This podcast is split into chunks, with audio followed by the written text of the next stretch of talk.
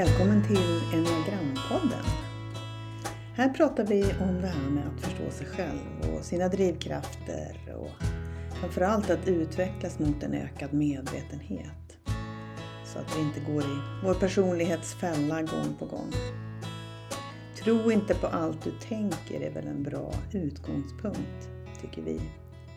Eh, I höstens första avsnitt som kommer här fortsätter vi på temat övertygelser som vi har haft ett tag. Och det är ett sätt att förstå och fördjupa insikten om varje enneagramstrategi. Och den här gången sätter vi fokus, eller belysningen på åttans strategi, utmanaren, och pratar med tre personer som känner igen sig i den strategin. Vi vill också passa på att be om ursäkt för att det är lite ljud i bakgrunden som vi inte har kunnat få bort ibland vid några tillfällen. Så jag hoppas ni står ut med det. Trevlig lyssning. Hej!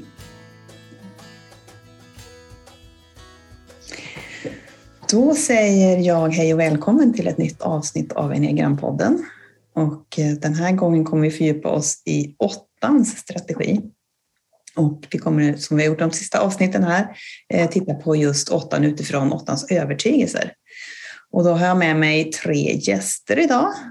Eh, det är Mona Axelsson, Lars-Åke Telander och Katrin Sandgren som alla känner igen sig i åttans strategi och de ska presentera sig lite närmare strax. Jag vill bara återigen eh, påminna om vad menar vi med övertygelser? Ja, det är något som en hel del, bland annat en, en Harvard-professor som heter Robert Keegan har forskat på eh, det han kallar för hidden assumptions, alltså saker som ligger i lite mer i vårt omedvetna som ändå styr oss. Eh, övertygelser, idéer vi har om oss själva, om världen och hur vi ska vara. Och eh, vi har försökt hitta då eh, olika övertygelser på enneagramstrategierna. Innan vi går in på det så tänkte jag bara att mina gäster skulle få säga någonting om sig själva. Vilka de är och lite grann hur de kom i kontakt med enneagrammet. Ehm, vill du börja Mona? Ja, det kan jag göra. Eh, jag heter Mona Axelsson och eh, kom i kontakt med enneagrammet för en, ja vad är det nu, en fem, sex år sedan eh, i samband med att den ledningsgruppen som jag ingick i eh, gjorde en sån liksom gruppövning kring det där. Och jag jobbar med HR, så jag är inte alltid så lätt eh, flörtad, lätt övertygad. Men det här var ändå någonting som jag kände, oj, det här var något annat och det här kändes ändå som att mm, det här kan vara något faktiskt. Och sen har jag försökt att lära mig mer och mer om det. Eh, och jag är eh, social åtta, mm, har undergruppen social. Precis. För er som har lyssnat på våra tidigare poddar så vet ni att social instinkt just på åttan är lite, lite mildare version, får man säga då, av åttan. Ja, Lars-Åke, vill du? Ja, gärna. Eh, Lars-Åke Tillander heter jag då och eh, jag var på jakt och letade efter ett verktyg jag kunde använda i företaget. Jag har eh, drivit till för någon månad sedan en redovisningsbyrå. Vi har varit i en tillväxtresa och det blir mycket förändring och mycket, mycket man måste ta upp och prata om och vi behövde ett verktyg. Eh, och då snubblade jag mer eller mindre på en diagram eh, och upptäckte att jag tyckte det var den bästa beskrivning av mig någonsin jag läst. Jag har gjort en hel del tester och jag tyckte det, det här eh, på gott och ont beskrev mig precis som jag var. Eh, ohemska tanke lite grann sådär. Och det, det gjorde väl att jag gärna ville börja samarbeta med Enneagramcenter här då. Och, eh, eh ni har ju blivit en del i, i företaget under, under den här resan. Så alla, eh, alla har alltid genomgått den här testen och vi har använt det mycket för att just hitta ett sätt att kommunicera oss emellan. Så det är väl så jag kommer i kontakt med, med er, eller med Neagram. Mm. Och Katarina? Mm, jag kom i kontakt med det via en kollega faktiskt som har gått hos er. Som började prata om det och tog med mig på en öppenmätning för ett par, tre år sedan. Och sen har hon, när man tycker folk har betett sig konstigt på jobbet, så man får ta, ja men vet du vad, jag förstår precis. Eh, så att någonstans har det legat i bakhuvudet eh, under de här åren. Och sen i höstas av olika anledningar så fick jag mer tid över och tänkte att nej men nu, eh, nu kanske är läge att börja, börja den här resan och se vad det är. Så jag började med en kurs och sen insåg jag att det här var jättespännande. Och därifrån har det rullat på. Så att man kan väl säga att på riktigt har jag haft med enneagrammet att göra ungefär ett halvår. Och jag är en självbevarande åtta. Så det är väl den, den värsta sorten. Förstärker åttans, eh, åttans strategi. Ja, det är värre än de andra. jag, tror, jag har en känsla av att ni har tre olika instinkter. Vi har inte pratat så mycket, men Lars-Åke, jag tror att du kände igen dig i den intima åttan, va? Ja, det tror jag. Det var jag. Ja, precis. precis. Att ni är liksom en av varje. Men då tänkte jag, jag läser upp åttans eh, övertygelse här. Mm. Eh, så, eh, så tar vi det vidare utifrån det, vad ni tänker och känner om dem. Så de som vi har skrivit ner då, det finns ju förstås fler, eh, men det är, det är bara mig själv jag kan lita på och räkna med. Ingen är stark nog för att finnas där för mig. Någon måste ta ansvar. Om ingen annan gör det så måste jag göra det. Världen är orättvis. Jag vet vad som är rättvist, vad som är sant och falskt. Jag klarar mig själv. Beroende gör mig maktlös. Svaga, de överlever inte, men de starka, det gör, de gör det. Om jag får bestämma brukar det bli bra. Ingen kan styra mig. Och min magkänsla leder mig alltid rätt. Jag börjar bara kasta ut frågan, Ja, vad känner ni när ni tänker, vad tänker ni när ni ser liksom den här samlingen av övertygelser? Och nu är det fritt ja, att hoppa in och säga. Ja, jag, jag, tycker att det stämmer väldigt mycket. Eh, speciellt på det här med att vara, eh, att vara beroende gör mig eh, sårbar skulle jag säga. Mm. Det, det försöker jag undvika varje dag. Eh, så den, den tycker jag är väldigt, väldigt träffande. Där. Och eh, magkänslan också, för när jag läser upp det så känner jag det i magen. Att det är rätt, eller? Ja, ja precis. ja. Vad säger ni andra om samlingen av övertygelser? Nej, men jag tror att det är ju, det är ju på ett tema som, som stämmer. Alla är ju lite på samma tema mm. på sätt och vis och det, absolut så stämmer det.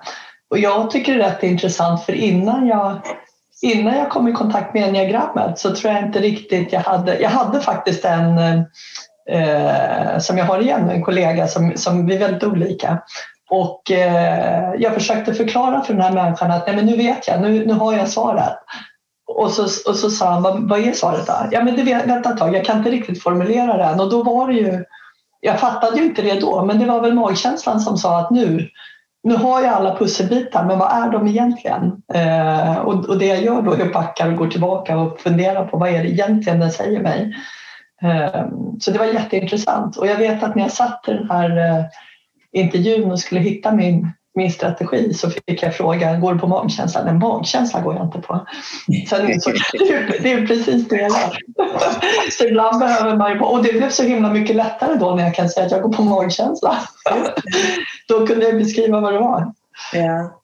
Så det var, men jag tror många av de här, eh, mm. många av de här stämmer jättemycket. Alltså det här med någon, har du någon chef som ska in och pilla i allt du håller på med så är det ju inte jätte, jätteuppskattat. det finns, finns en anledning till varför jag blev egenföretagare. ja. ja. Vad säger du Mona om Jo, men jag känner igen mig i de flesta, inte riktigt alla, men jag kan också tycka att liksom, den här, då när jag började eh, lära känna enneagrammet för några år sedan, då var jag ju mycket mer omedveten om saker och ting och nu är jag mycket mer medveten och jag tror att jag har jobbat med en del av de här sakerna också. Mm. Men eh, visst är det så att världen är en orättvis plats för fara och, eh, och, och jag måste rätta till det. Liksom. Det tycker jag är tydligt. Eh, och sen ehm, det här med att, jag, att vara stark och att ingen riktigt finns där och lita på, det finns ju jättetydligt hos mig också. Um, och jag, men jag börjar liksom klura lite kring, kring också det som ligger där egentligen är någon sorts sorg som gör att man, liksom, åttan i mig eh, uttrycker vrede. Och um, ja, sorgen över orättvisan eller sorgen över Att inte ha folk runt omkring som, som håller eh, och sådär. Ja, jag vet inte. Mm. Mm. Men det, Jag kan tänka mig att det är liksom lite nästa lager av... kanske, kanske. Mm. Och, och det är ju inte riktigt så heller, för folk finns ju där verkligen. Men, men det är känslan av att de inte alltid finns och att inte riktigt jag litar på att de, om jag skulle behöva att det finns någon där som då håller mig. Så att, nej, men annars är ju, det är ju väldigt spot on de här övertygelserna, absolut. Jag måste ju säga runt det där att ingen finns där för en. Alltså det är ju det är någonstans det här, visar du dig sårbar, kanske inte så mycket. Men det finns ju ändå ett antal personer som man, som man gör det för. Ja, Och jag menar, de finns ju där för en. Så för mig är det inte så att det inte finns någon för mig. Eh, men de är kanske inte, det är inte så att alla finns för mig. Eh, eller jag väljer att inte gå till alla utan man väljer de som man faktiskt har släppt in. ja men jag tycker ju att det är så att folk finns där. När jag behöver så finns det Ja. tillräckligt många. Men det är mer en känsla av att det inte finns någon, att inte det finns någon som håller. Så jag måste verkligen utmana mig själv till att liksom, ta in andra och, eller bjuda in dem eller ska jag säga, öppna mig. Men då finns de ju där.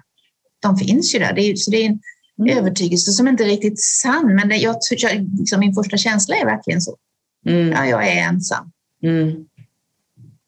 Jag tycker också att det är, mycket att man, man väljer ju dem man litar på. De blir inte många. Och, men jag är rätt nöjd med det. Alltså, Jag, jag har inget behov av att ha eh, liksom ett helt, helt fångstnät runt omkring utan eh, det kan vara ett par, tre personer och det är, det är mer än tillräckligt. Liksom. Jag, eh, och de litar jag på. Det, det finns folk jag litar mer på än mig själv. Så, att, eh, så är det också. Ja, för vad, vad har de, de här som då, de utvalda?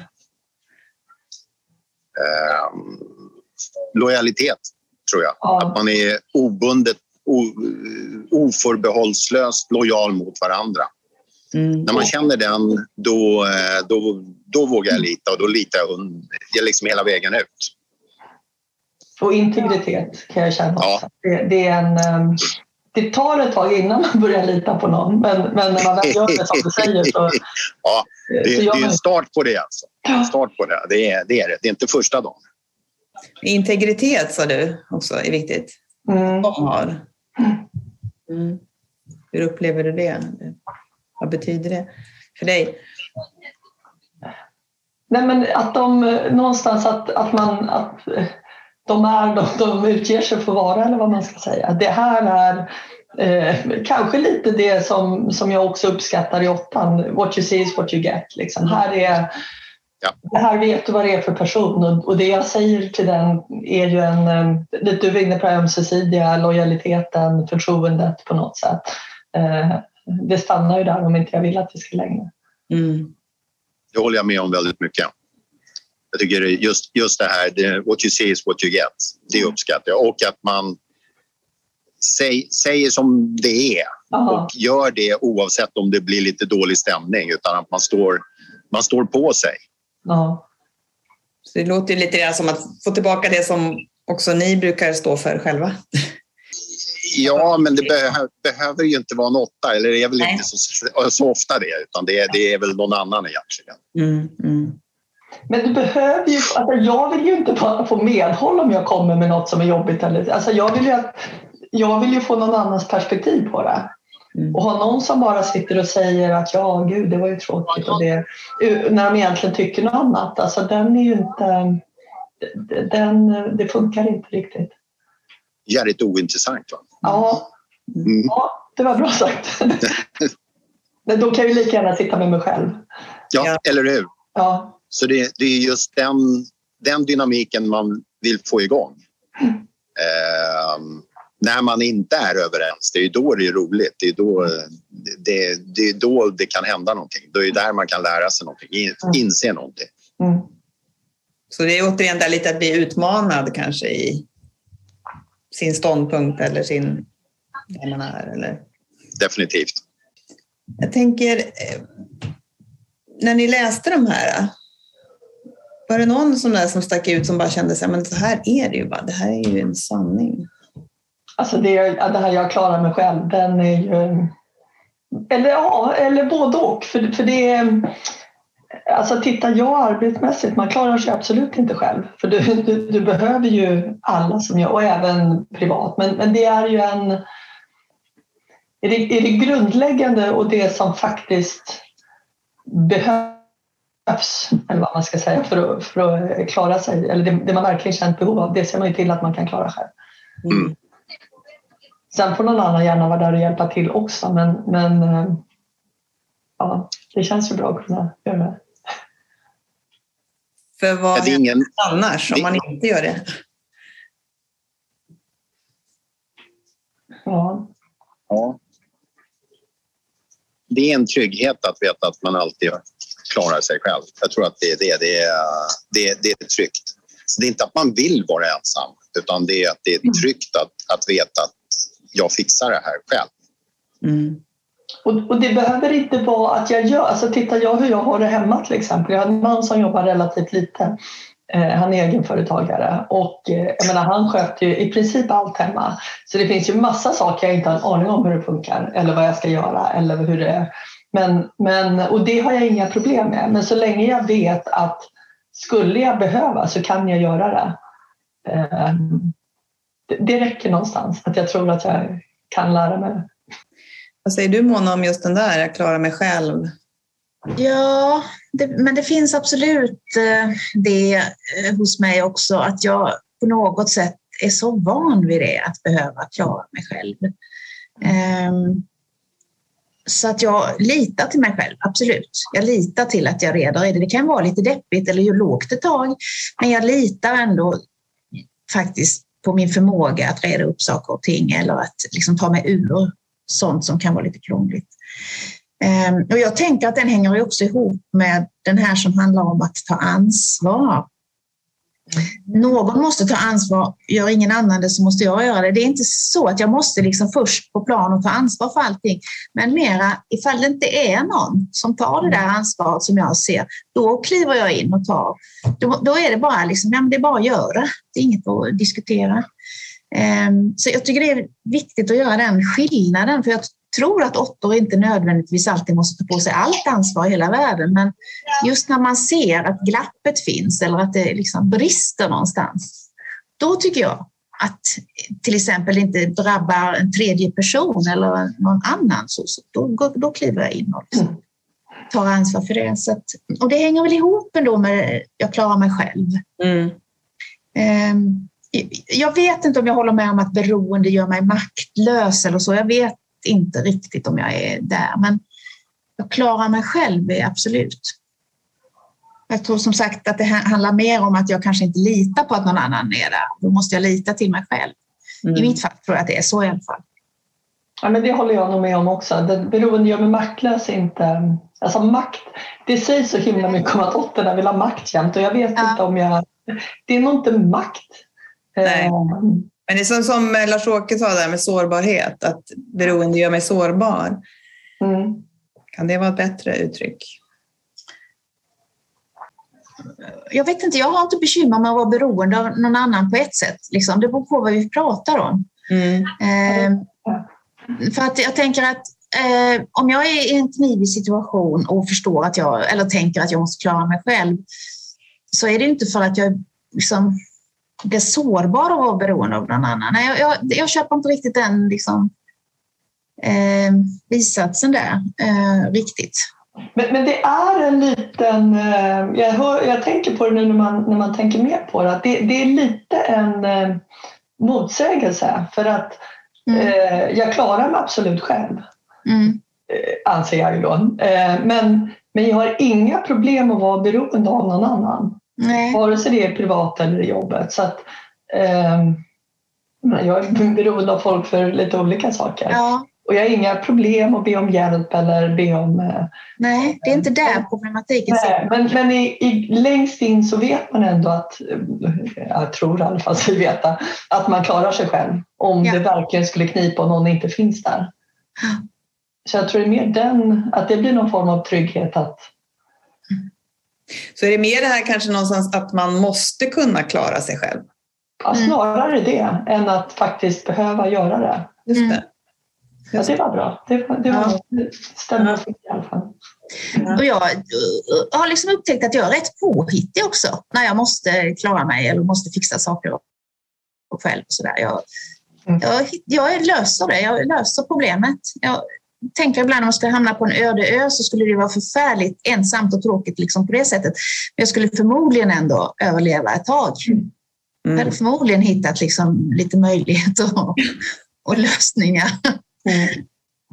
Jag hoppas inte jag kommer till en öde ö faktiskt. Ja, det är inget löst. Det är nog ganska tråkigt. Ja, det är det.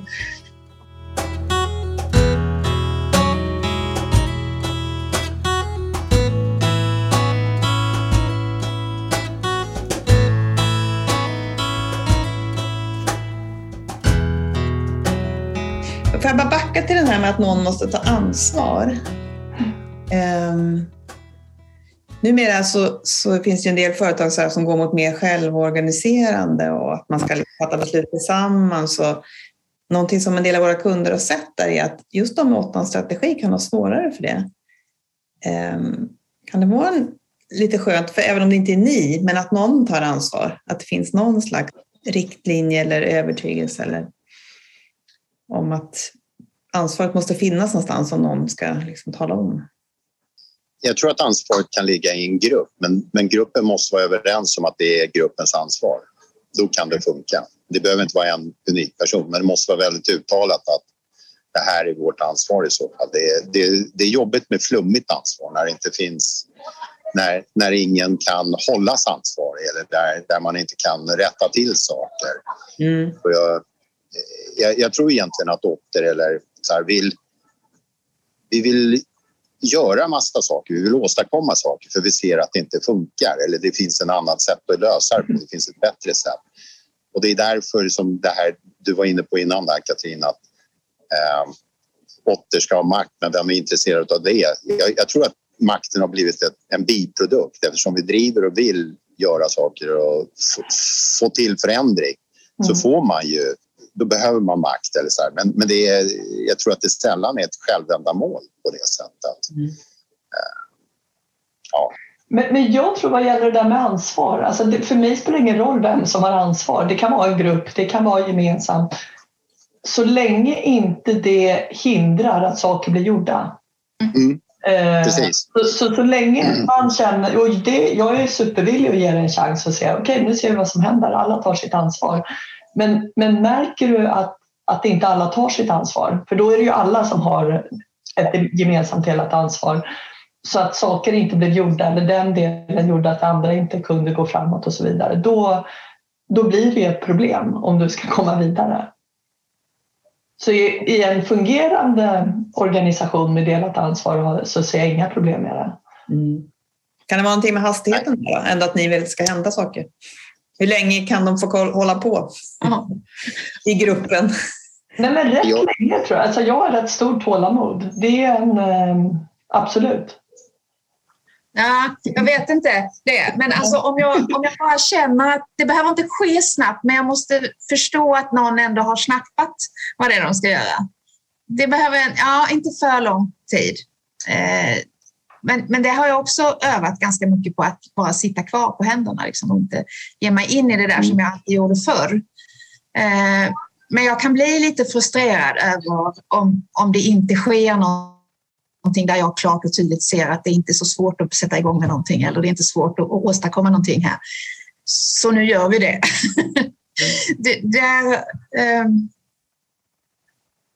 men, men det spelar faktiskt ingen roll, precis som ni andra har sagt, ifall det är jag som tar ansvar. Nej, det, det är verkligen jättetydligt. Bara jag ser att det finns en rörelse mm. um, och ibland så kan jag tänka att den rör sig inte riktigt åt rätt håll men, men som sagt lite grann mera nu för tiden så försöker jag ändå vänta in och säga att okay, det rör sig ändå. Det är bättre att det rör sig än att det inte gör det.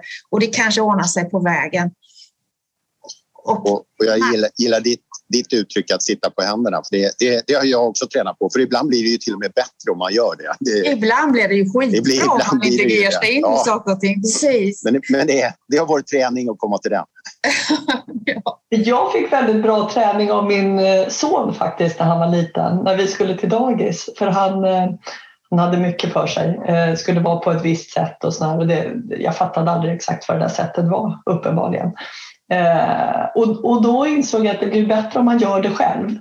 Eh, så det slutade med att alltså någonstans så, så lärde jag mig då den här att okej, okay, alla gör det på sitt sätt i sin hastighet. Det enda jag fick göra var att säga åt honom en halvtimme innan vi skulle gå att nu får du gå och sätta på dig overallen. Och då gjorde han det och så var han färdig. Och min dotter sa jag till fem minuter innan vi skulle gå att nu får du sätta på dig overallen. Och så var båda färdiga i rätt tid. Så att någonstans så och det är det jag menar med tålamod och alla gör i sitt tempo och allt det. Men du, du pratar om framdrift Mona och det, det var ju framdrift, det gick bara väldigt långsamt. Men, men um, så det är inte så att allting måste hända. Alla behöver inte vara jättesnabba och jätte... Men så länge man har fattat hur folk funkar så kan man ju anpassa verkligheten så att det, så det funkar för alla.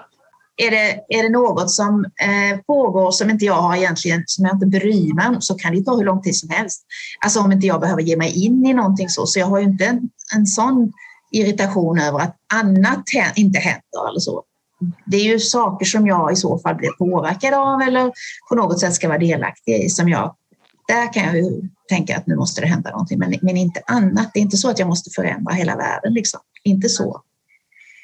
Om man backar tillbaka till när ni var lite yngre, hur, hur var det då liksom det här med ansvar? För ni har ju ändå lärt er mycket om er själva och liksom blivit klokare med åren. Hur var det då med den här övertygelsen om att ansvar och, och kliva in? Ja, ja, men jag har ju gjort någon sorts spaning på mig själv eh, och jag vet att jag fick ta ett stort ansvar väldigt, väldigt tidigt i livet. Liksom. Det finns något som man kallar ett självhållet barn. Alltså där man väldigt snabbt får faktiskt lära sig att ta ansvar för sig själv, för det är ingen annan som riktigt gör det. Och där tror jag att jag, det har jag mina, liksom min eh, tidiga barndom eller min, min uppväxt i, att jag ändå blir hänvisad till mig själv ganska mycket. Och jag tänker ju att det har påverkat mig ganska mycket. Mm. Ehm, jag vet inte vad ni andra säger. Jo, det har väl varit något liknande för mig också. Där där jag tog rätt mycket ansvar för, för mig själv och familj. Så det, jag har nog liksom... Sen om, om det blev så på grund av det eller om jag bara var liksom hoplöddande på det sättet när det väl var dags. Det, det, det, det kan inte jag särskilja. Jag, jag gjorde det. Så det, mm. det har legat i sen tidigt. Jag kan fundera. Jag, jag tror inte att jag att jag behövde ta ansvar så. Men, men jag hade i och för sig en pappa som var väldigt... Eh, eh han försökte väl fostra självständiga barn också. Så han, han föreslog, vill ni göra det här? Och jag tyckte alltid, min syster sa alltid, oh det verkar jätteläskigt och jag vill inte. Men jag sa alltid, ja det verkar jättekul. Eh, så jag vet, de skickade mig bland annat till USA till någon arbetskompis han hade där när jag var 12, skulle fylla 13. Eh, med mellanlandning i Köpenhamn och New York. Och, och, och, jag hade typ aldrig flugit och så, och så sa jag, hur gör jag då när jag ska mellanlanda? Eh, då sa pappa, det är bara att läsa på skyltarna så kommer det komma rätt. Eh, så jag vet inte om det var... Eh, alltså jag fick ju ansvar men jag tyckte att det var något väldigt roligt. Jag, jag håller med om det. Alltså jag, jag trivdes nog väldigt bra med, med att ha ansvar och få sköta mig själv och sådana mm. saker. Jag tänkte också liksom som unga vuxna, vad tänker ni, hur påverkar de här övertygelserna er då? Liksom man är lite mera, går ut i livet och kanske är lite mera styrd av sin strategi. Kan ni tänka att det är liksom misstag ni har gjort utifrån det här? Ja, alltså det, det, är en strategi som måste tyglas på något sätt. Eller för mig var det så. Jag, jag, eh, jag, hade, en, jag hade en annan ledarstil i början. Då var det my way or highway. Eh, liksom mer så. Sen, så att man går, jag, jag väl gått på många törnar den vägen innan jag blev, blev lite mer ödmjuk in, inför att eh, ja, ha ett annan typ av ledarskap. Där gruppen styr mycket mer. Mm. Innan så visste jag ju bäst och, och använde väl gruppen mer till att få igenom mitt förslag. Nu, nu går jag in och så i en grupp och så funderar vi på tillsammans hur, hur löser vi det här då? Eh, och så får det förslaget komma fram och då får alla vara med och ta ansvar för att det här ska funka sen. Det är, det är, en, det är väldigt annorlunda än jag, hur, hur jag började som pigg, pigg och ambitiös 30-åring. um, och en liten strebörs sådär då. Så att eh, då, ja, då var det mycket, mycket mer i hela handen och mycket mer hård styrning. Ja. Um, då var det mer det, jag, jag får bestämma brukar det bli bra. Var det mer så? Precis. precis. Den, den, den, den funkade mycket. Den, den var mycket mer rätt då. Nu tycker jag inte det faktiskt riktigt är så Nej. Eh, längre. Tvärtom. Men, men då var det nog att eh, eftersom jag ändå tänkte igenom och visste vad som var bäst och så går det mycket fortare om vi gör så här på en gång. Ja. Mm. Nej, men jag tror, där... ser, jag, ser jag på mig så har jag jag har jobbat större delen av min karriär i bankvärlden. Som ju, den är ju du ska ju vara lite polerad och så. Och eh, dessutom mycket mot Storbritannien där, där eh, alltså de är, det, att vara rak går inte riktigt hem där. Ännu mindre i Sverige. Eh, och jag förstod ju ibland inte ens vad de sa till mig. Att de, att de gav mig en instruktion om att göra något för det var så inlindat så att det gick inte att förstå. Eh, så att, så jag tror att innan jag kom i en ledarposition så hade jag ju varit tvungen att slipa lite på, på åttans eh, sidor. För, för det, du, du springer ju annars bara rakt in i en eh, konflikt och då händer ingenting. Då lyckas du inte flytta organisationen Nej. framåt. Precis. Så att, eh, jag, alltså jag, jag, tror även innan jag kom i kontakt med enneagrammet så har jag nog gjort rätt mycket av det som man ska göra, höll jag på att säga, för att flytta sig. Men jag har inte riktigt fattat att det är det jag har gjort och varför jag har gjort det. Mm. Men, men jag tror lite vi pratade om det Tina senast, det var en reflektion jag gjorde. En åtta strategi passar rätt dåligt i landet Sverige och det som är accepterat här med konsensus. Så jag, jag tror som åtta att du har varit tvungen att anpassa dig mm. om du ska nå framgång eh, i någonting annat än att jobba helt själv. Just det. För min del så tänker jag ändå att det här kommit ganska sent. Eh, liksom insikten, jag har varit omedveten om det här som åttan ändå drivs av och har kastat mig in i många saker. Och, och eh, ja, utan att kanske reflektera över det där som du i alla fall pratar om Katrin och även Lars-Åke då med att, att liksom moderera sig och anpassa sig. Det, jag tycker jag var ganska liksom gammal när jag började förstå det. Eh, att det faktiskt är en bättre strategi att inte kasta sig in i allting. Om man vill ha någonting gjort, om man vill komma någonstans så är det ju supermycket bättre att försöka läsa av situationen och se vad, vad kan jag liksom komma fram med, vilken väg är liksom bäst att komma fram med. Eh, men jag tänker att det som jag kanske, om jag nu försöker tänka tillbaka när jag var lite yngre, att det här med om man också knyter an det till det här med ansvar så, så, tog jag ju mycket ansvar till exempel när jag pluggade på universitetet eller i mina liksom, ja, grupper och så. Och, och jag lät ju mig också ibland luras in i att ta andras ansvar. Eh, alltså att driva frågor som egentligen inte var mina men som andra inte vågade driva. Och jag tyckte inte det var någon större grej men, men det, där tycker jag att jag har blivit supermycket bättre på att eh, inte driva andras frågor bara för att jag vågar eller inte tycker det är så komplicerat. Ehm, faktiskt, det gjorde jag mycket mer förr. Mm. Och det blir ju inte... Då kommer man ju på kant ibland med andra personer för någonting som inte ens är särskilt liksom, viktigt för mig. Ehm, så det har varit en sån här, ja, en, väldigt, eh, en väldigt bra insikt ändå när jag väl fick den. Mm. Och som sagt, jag jobbar med HR-frågor det är väldigt ofta man får driva andras behov eller andras oförmåga. Det gör jag inte i lika stor utsträckning. Det här med orättvisa då? för det brukar ändå vara, det kanske var lite det du pratade om Mona, att man står upp för andra, och, men det här att världen är orättvis och att man har en slags känsla av att stå upp för rättvisa. Hur, hur har det yttrat sig för er? Men var det inte just det du pratade om Mona, att, att man betar man, man, man, man, svarar, man sväljer det där betet att slåss för, mot orättvisor. Och då, då kan det lika gärna bli någon annans orättvisa för man ser ju att det är fel och då eh, hoppar man på, på det där.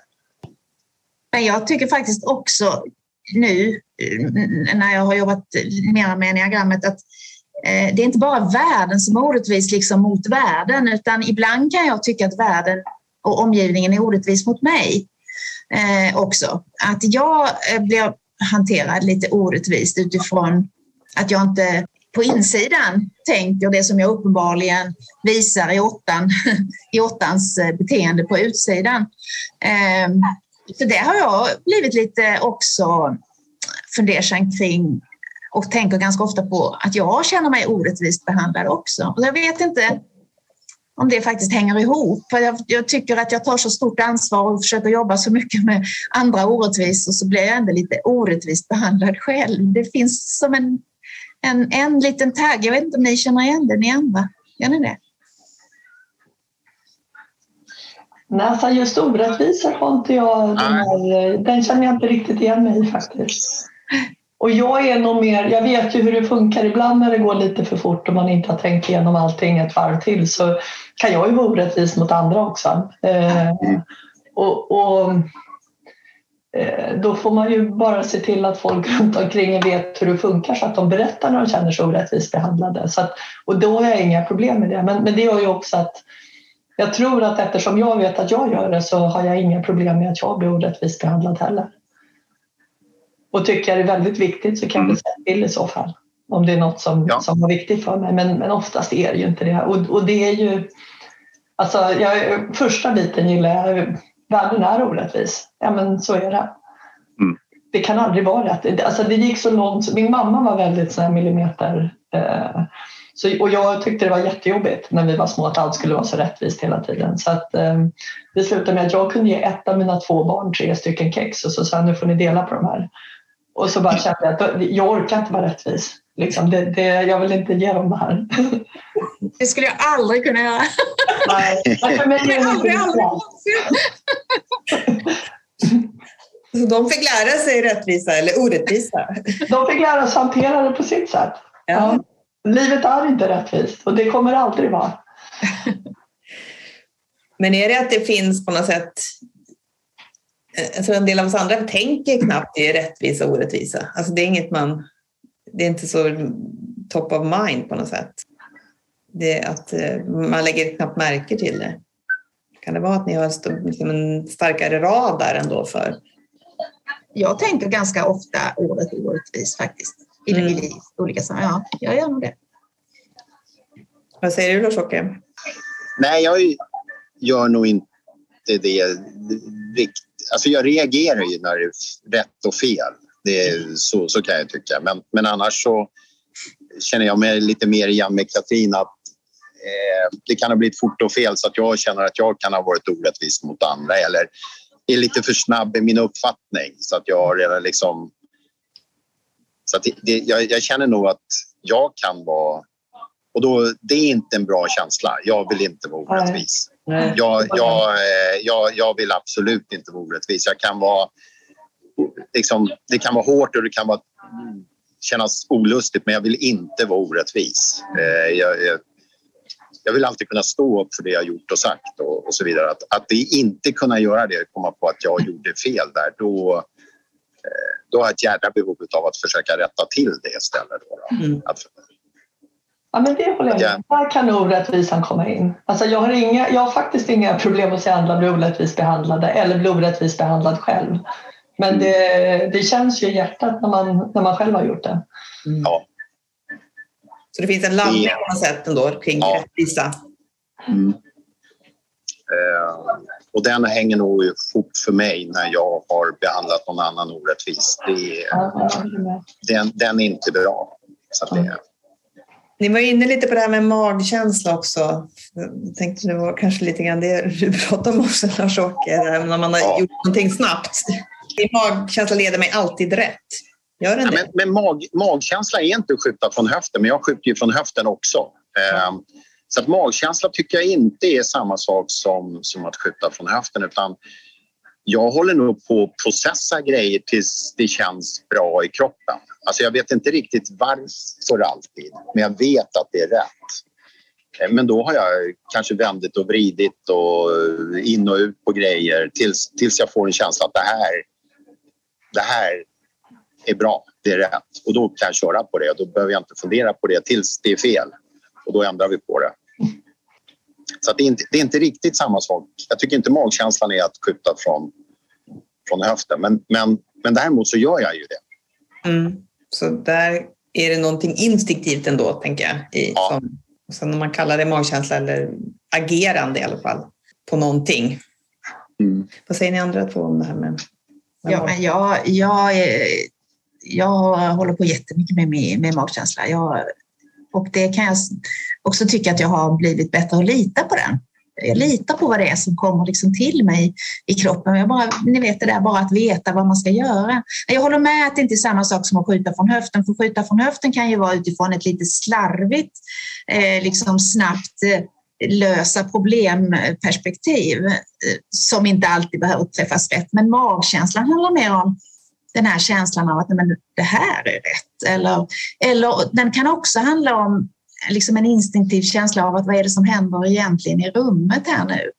Eh, och ingen säger någonting, men där kan jag ändå känna, ah, men liksom, då vet jag ändå att det finns kanske ytterligare en, en nivå i någonting som inte sägs. så att, som min magkänsla kan användas på flera olika sätt. Och den, jag, jag litar jättemycket på den. Det, faktiskt, mer och mer. Mm. För den brukar leda mig rätt och det är väldigt, väldigt få gånger som den inte gör det. Det kan, det kan bli så ibland i något fall där jag missbedömt. Liksom. Men allt som, all, allra flesta gånger så leder den mig helt rätt. Så jag är glad för den. Jag tycker det är en riktigt, riktigt bra tillgång. Ja, nej men och, och absolut så finns ju magkänslan där. Jag stämmer helt in i det ni sa att den, den behöver inte vara snabb. Det, ofta kommer känslan eh, men sen, sen processar jag det rätt länge. Men även sen när magkänslan väl säger att det här är det som är rätt eh, så vet jag ju att det inte alltid är så. Så att då har jag även också eh, några sådana här som man litar på som man kan gå och testa som, som verkligen inte funkar som jag och tänker som jag. Eh, jag tänker så här, kan man ens göra det? Eh, och, och som ger en raka svar, nej det där kan du inte göra. Tänk på det, de där kommer se på det. Eller det där var ju fantastiskt, den kan ni köra på. Så att, så att eh, någonstans har jag lärt mig att stämma av magkänslan också. Mm. Eh, och det, den är nästan alltid rätt. Men men det kan ju vara fel också om man faktiskt lyssnar på någon annan emellan.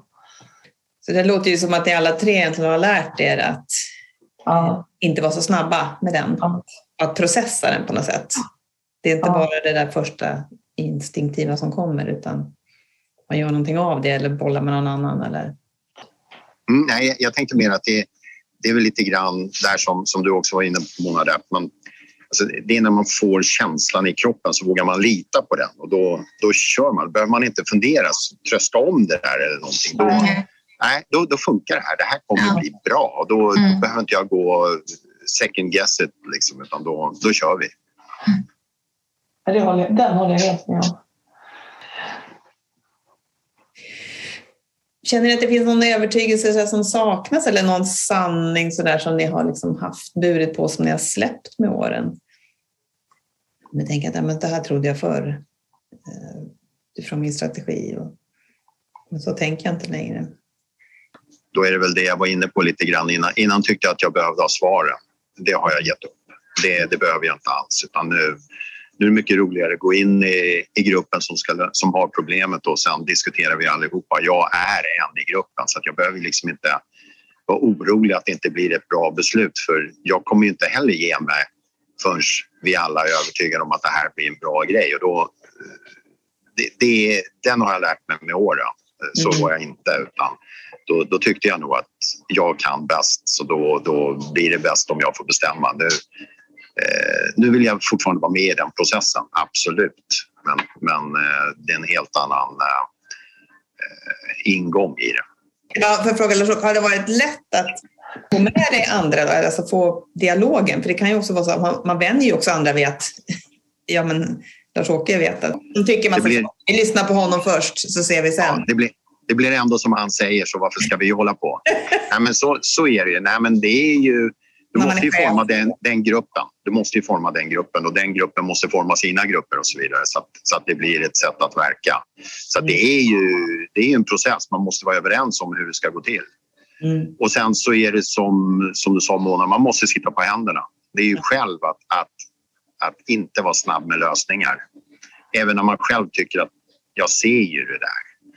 Eh, så sitta och vänta ett stund. Mm. Men jag har ju någonstans också insett att jag eh, har en dålig vana att komma med ett påstående när jag har en fråga. Ja. Så, och, och, det har jag då insett eh, när man får ett väldigt konstigt svar på den här frågan man ställde. Så att, eftersom det inte var en fråga. Eh, och, och, det, och folk tror ju att man tror att man kan saker. Så att jag är mm. rätt noga med att säga att jag kommer alltid låta, jag kommer, har, fråga mig kommer jag alltid ha ett svar och en åsikt. Och jag kommer alltid låta som jag vet. Men väldigt, tycker du att jag har en konstig åsikt och inte förstår något eller du har en annan åsikt så måste du säga det. För jag, jag har ingen, ing, absolut inga problem att ändra mig om det är någon som har en bättre åsikt. Men, men frågar de mig om en åsikt så kommer de alltid att få en. Mm. Eh, nästan. Eh, det finns få saker jag inte kan ha en åsikt om om de frågar. Så att det gäller ju, eh, om man nu talar ett arbetssituation, att folk förstår det. Mm. Eh, och att du när du hamnar i en ny miljö, vilket jag har gjort några gånger, att du faktiskt tänker efter två gånger till. Så fort någon ifrågasätter eller utmanar så måste du nästan ändra dig. Eh, så att de faktiskt ser att det funkade. Mm. Och särskilt när du sitter i en chefsposition. Eh, för, för då är alla jätterädda att eh jag vet inte om det är bank eller om det är, men, men åh, kan jag säga emot chefen? Eh, och det är ju det bästa jag vet. Och, och det är ju svårt när du låter rätt övertygad och vill ha mothugg. Men det har funkat rätt bra. Om du faktiskt börjar, börjar dina möten eller i nya grupper och säger så här funkar jag. Eh, så det är bara att köra på. Och så börjar de testa lite försiktigt och ju längre det går desto, desto modigare blir ju folk och till slut så säger, går de ju bara upp och säger nu, nu är du helt ute och cyklar. Och då känner man att nu har jag lyckats. Mm. Precis. Så det är ju en utmaning. Men jag, jag tror att många av alltså, Första gången jag hörde att någon var rädd för mig var faktiskt bara för några år sedan. Eh, jag blev jätteförvånad. Hur kan vara rädda för mig då, den här traditionella åttan? Så det är kanske fler som har varit rädda för mig utan att säga det. Men, men det är ju en, jag tror att man låter ju väldigt stark uppenbarligen och säker. Eh, och, och då krävs det rätt mycket för att få folk att säga emot en. Mm. Från, från, från en själv. Sen tror jag också att vi har ett kroppsspråk som, som är lika starkt. Så det, det, jag, jag har ju fått höra det att jag, jag behöver inte ens säga någonting så, så ser alla vilket humör jag är på ungefär. Ja, om du håller med eller inte kanske. Ja, ja, precis. Jag tror man sänder många signaler. Det var, en, det var en som sa till mig att du ska inte lira poker, aldrig, inte ens på nätet. Det syns alldeles för tydligt vad jag tänker. Ja, fast jag tänker ändå där lite grann att det finns ett visst utrymme för feltolkningar. Alltså, det, kan, det är väl en av kanske de här orättvisorna jag ibland känner att om jag kommer in i ett rum och folk har bestämt sig för vad jag tycker eller tänker bara för att jag har kommit in i rummet och jag kanske går och tänker på vad jag ska handla till middag. Liksom, jag kanske inte ens är där, men på något sätt så, så har folk, några beroende kanske på vilken strategi de är då, eh, bestämt sig för vem jag är och så där. Det där eh, det där tålde jag mycket bättre förr. Jag tänker, ja, ja, men folk är olika. Men det där har jag svårare för nu. För det är en del av det som jag ändå tycker är lite orättvist. Man får, eh, och jag gör naturligtvis så med andra också. Det är inte så att jag är bättre eh, antagligen än någon annan. Men just det här att ändå ge folk en chans att eh, få visa vem de är istället för att någon annan tolkar vem man är. Och det tycker jag ändå åttan råkar ut för en hel del i det här med du är så arg eller du är så bestämd eller sådär. Fast man, ibland är det ju så, så att jag har tänkt på något helt annat som inte har med saken att göra. Och ändå har liksom tolkningen, så mitt kroppsspråk är väl tydligt förstås. Men där skulle jag önska ibland att folk inte var så snabba med att döma. Och, och kanske måste jobba med det själv också förstås naturligtvis. Men det tycker jag ändå vi åttor råkar ut för ibland. Eller? Jag vet inte om ni håller med? Jo, det tror jag. Ehm, men jag har nog bara accepterat det. Ja, och jag gjorde det förr också på ett helt annat sätt. Men jag tycker jag är skörare kring det idag. Jag tycker det, liksom, det, det äter upp mig mer eh, idag än vad det gjorde förr. Förr kunde jag liksom inte bekymra mig så mycket ifall inte alla gillade mig. Så idag är jag mer av att tycker det är viktigare att, att folk ändå tycker eh, om mig. Eh, eller att jag gör bra saker eller att jag gör rätt. Liksom, eller, sådär. eller att jag är god eller vad det nu är för någonting. Att det är viktigare liksom. Ja, men jag kan nog känna att eh, Så det kommer tillbaka till det här så att man måste ändra sig när man är Lotta höll jag på att säga. Det, här, det, här, det kanske är miljön jag har jobbat i. Men eh, eh, jag, har nog, jag har nog insett vad man skickar för signaler och eh, mm. jobbat med att göra dem lite... Jag kan ibland skriva ett mejl och så tittar jag på det och så bara oj, det där kan jag inte skicka iväg. Och så får man gå in och så, och så mjuka upp det lite. Mm. Eh, och det gör jag ju väldigt medvetet för det, för det går de iväg annars så kommer någon och tror att man är jättearg. Framförallt i mig. Jag tror nog att jag har slipat bort dem rätt så mycket. Mm. Tror jag. Jag får fråga någon som sitter runt omkring mig. Ja. Nej, men det tror jag med att jag har, men jag, jag får ändå höra ibland ja. vad arg du ser ut eh, eller vad arg du, du låter. Och då, mm. jag tror ändå jag äh, verkligen inte låter alls lika ofta äh, arg som jag gjorde förr i tiden. Alltså att jag liksom är mycket lugnare äh, i min framtoning idag än vad jag har varit tidigare, det tror jag, men ändå liksom hamnar jag i, i det att mm. folk tycker jag ser arg ut. Mm. Eller äh, låter arg. Vi är lite inne på andra människor här. Jag tänker bara som lite avslutande fråga. Vad behöver andra förstå om er och era övertygelser eller för att ni ska komma rätt ut? Jag tror man, man behöver förstå att um, en, en åtta vill alltid väl det, det, är inte, det, nu kanske jag talar ifrån mig själv, men det känns som att eh, när man läser om åttor att det är... Alltså det, det, det, kommer ibland ut fel och det kan låta hårt och argt. Och, eh, men det finns inga, inga dåliga intentioner. Eh, så, så säg gärna till om man uppfattar att det var någonting konstigt som kom ut. Eh, för, för det är väldigt sällan det. Och den är, jag tar mycket hellre någon som kommer och säger vad menar du med den? Än att de faktiskt går och tycker det och jag inte har en aning om det. För det är ju det som har, har hjälpt mig att ändra mig och tänka efter lite ibland. Så att det är en, ehm, och, och när man hör någon som, som tar illa vid sig av fel anledning eh, och inte kommer, alltså ibland kan du ju märka det och de inte säger något. Det, det, oh, vad det gör ont. Mm. Här. Precis.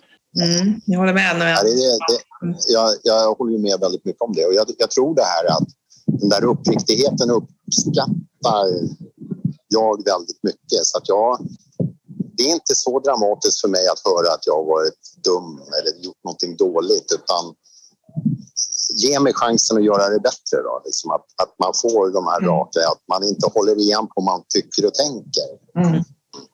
Och jag tror det är därför att vi också uppfattas som hårda och berusa för um, man vill ju vara tydlig liksom och då, då, då blir det ju det här att man, man kanske drar det lite väl hårt för att det ska bli så jäkla tydligt. Men, men vi uppskattar det tillbaka tror jag. Det jag tycker är väldigt svekfullt om man går bakom ryggen eh, och, och kanske liksom går tillsammans bakom ryggen och så där för att mm på någonting istället för att komma och säga rakt ut att men du, det där tyckte du sa då var jättekonstigt eller, eller det var, du betedde dig faktiskt illa eller vad det nu är de tycker. Så jag håller helt med båda där, att det är nog, det är nog ett, ett råd jag verkligen skulle vilja ge till andra, liksom prata med oss. Mm. Men, men då kan man ju ibland, beroende på vilken strategi man har, kanske man säger till sig själv, men jag vågar inte det för att den människan är så arg. Men eh, och, och då kan man ju inte ändra någonting om inte man vågar. Så tänker jag ju som åtta att då kan jag inte heller ändra någonting. Då vet jag ju inte riktigt om det. Men om jag sen skulle få reda på att man har pratat om mig i flera månader eller, eller så, då, det hade ju varit förfärligt hemskt. Det mm. hade varit, det, och det här, jag kan inte göra någonting åt det så länge jag inte vet Så jag håller med dig, särskilt Katrin där som, som uppmanar till mm. här, att faktiskt det, vi, vi är inte farliga. vi är inte det. Riktigt. Men då, då, då, måste man också bevisa att det inte blir någon tråkig ja. konsekvens. Utan Inga repressalier. Det, det finns in, får inte vara några repressalier om det där. Nej. Man måste liksom sätta det bakom de orden. Yes. yes, det är precis rätt. Det måste man. Man måste stå över det. Att hämnas. Liksom. Mm. Är det någonting som ni känner att, det, annat ni vill tillägga eller så? Men jag tänker på det här ordet respekt. Mm. Som, som jag stött på ibland eh, tillsammans med åtta, att man vill bli behandlad med respekt och eh, man vill också behandla andra med respekt även om inte det uppfattas så alltid. Jag försöker eh, fundera lite kring det, vad det egentligen betyder. Jag vet inte, det skulle vara kul och intressant att höra om ni andra åttor tänker på det ordet också eller hur ni tänker kring det. Jag tror det är så att jag, jag förväntar mig bara att jag ska bli respektfullt behandlad. Ja. Jag förväntar mig att jag ska behandla andra med respekt. Så att när det inte sker, då blir jag väldigt besviken. Och jag har ju någonstans den här att eh, Alltså innan enneagrammet så hade jag rätt ofta diskussioner med folk som sa att alla vill ju bli omtyckta och man vill ju få beröm igen. Jag sa nej men det vill jag ju verkligen inte. Och då, det, var, det var faktiskt ingen som trodde på mig. Nej, att det vill jag ju inte. men, men, där, men där, alltså det, det, är inte viktigt för mig men det är klart att det alltid är trevligt att få uppskattning. Men, men det som är viktigt är ju att vara respekterad. Så även om du har olika åsikter om saker och du kan um, ja, men stå på helt olika sidor av någonting. Men, men du kan fortfarande respektera den andra personen. Mm. Och det är ju det är två väldigt olika saker. Så att för, för mig är nog respekten rätt viktig. Jag, menar, jag vill inte ha någon form av ära och berömmelse och medhåll. Nej. Eh, alla ska tycka om mig, men, men respekt vill jag nog gärna ha. Men det är inte respekten som definieras av att man är rädd för någon. Alltså att ha respekt för någon utifrån rädsla. Det är absolut inte den respekten. Nej, nej. Absolut inte. Nej. Är det något med integriteten? Ja. Eller? Ja. Det tror jag hänger ihop väldigt mycket. Mm. Mm. Ja. Men jag tror också att det, jag menar eftersom vi ofta tar upp konflikter och, och approcherar folk om vi tycker att någonting behöver tas upp och lösas. Gör du det med respekt så kommer du, kommer du komma ur det som vänner även om du är extremt oense. Och ofta löser du problemet då också. Mm. Eh, så jag tror att jag har rätt mycket respekt mot andra. Men, även, det, jag gillar inte alla, men, men eh, respektera människor kan man åtminstone göra. Ja. Och det förväntar mig att, att folk gör tillbaka också. Mm. Det är väldigt svårt att lösa en konflikt, konflikt om det inte finns en ömsesidig respekt någonstans. Ja, men då tror jag att vi avslutar på ordet respekt som viktigt eh, för er och för, förstås för, all, för alla egentligen, att det mer ligger i förgrunden för era strategier. Så jag säger stort tack Mona Larsåke och Katrin för allt som ni har bidragit med idag. Och det kommer säkert att hjälpa människor att förstå åttans strategi ännu bättre. Tack, tack. tack ska du ha. Tack. Tack, tack. Det var allt om åttans strategi för den här gången. Hoppas att du fick många nya insikter och eh, kanske kände igen dig till olika hög grad i den här strategin. Vi har alla en del i alla strategier. Inte att förglömma. Vi vill också passa på att tipsa om att eh, den 20-21 oktober går vår steg 1 här i Stockholm om man är intresserad av att utbilda sig mer i enneagrammet. Och eh, vi har en mängd olika utbildningar men steg ett är det första steget. Och man kan gå så många steg man vill och vill man bli certifierad och verkligen själv ha tillräcklig kunskap för att använda modellen tillsammans med andra då är det ett bra tillfälle att börja på steg ett nu för att då kan man certifiera sig nästa höst. Det tar ett drygt år de andra stegen. Vi har steg 1 och steg 2 varje termin men övriga steg har vi bara en gång om året. Så att, eh, ska det gå eh, kortast tid till certifiering så är det nu man ska sätta igång. Så hör gärna av dig till oss om du är intresserad av det och titta på vår hemsida enneagramcenter.se. Där kan du läsa allt om våra utbildningar och vårt övriga utbud. Ha fina septemberdagar så länge. Tills nästa podd. Hejdå!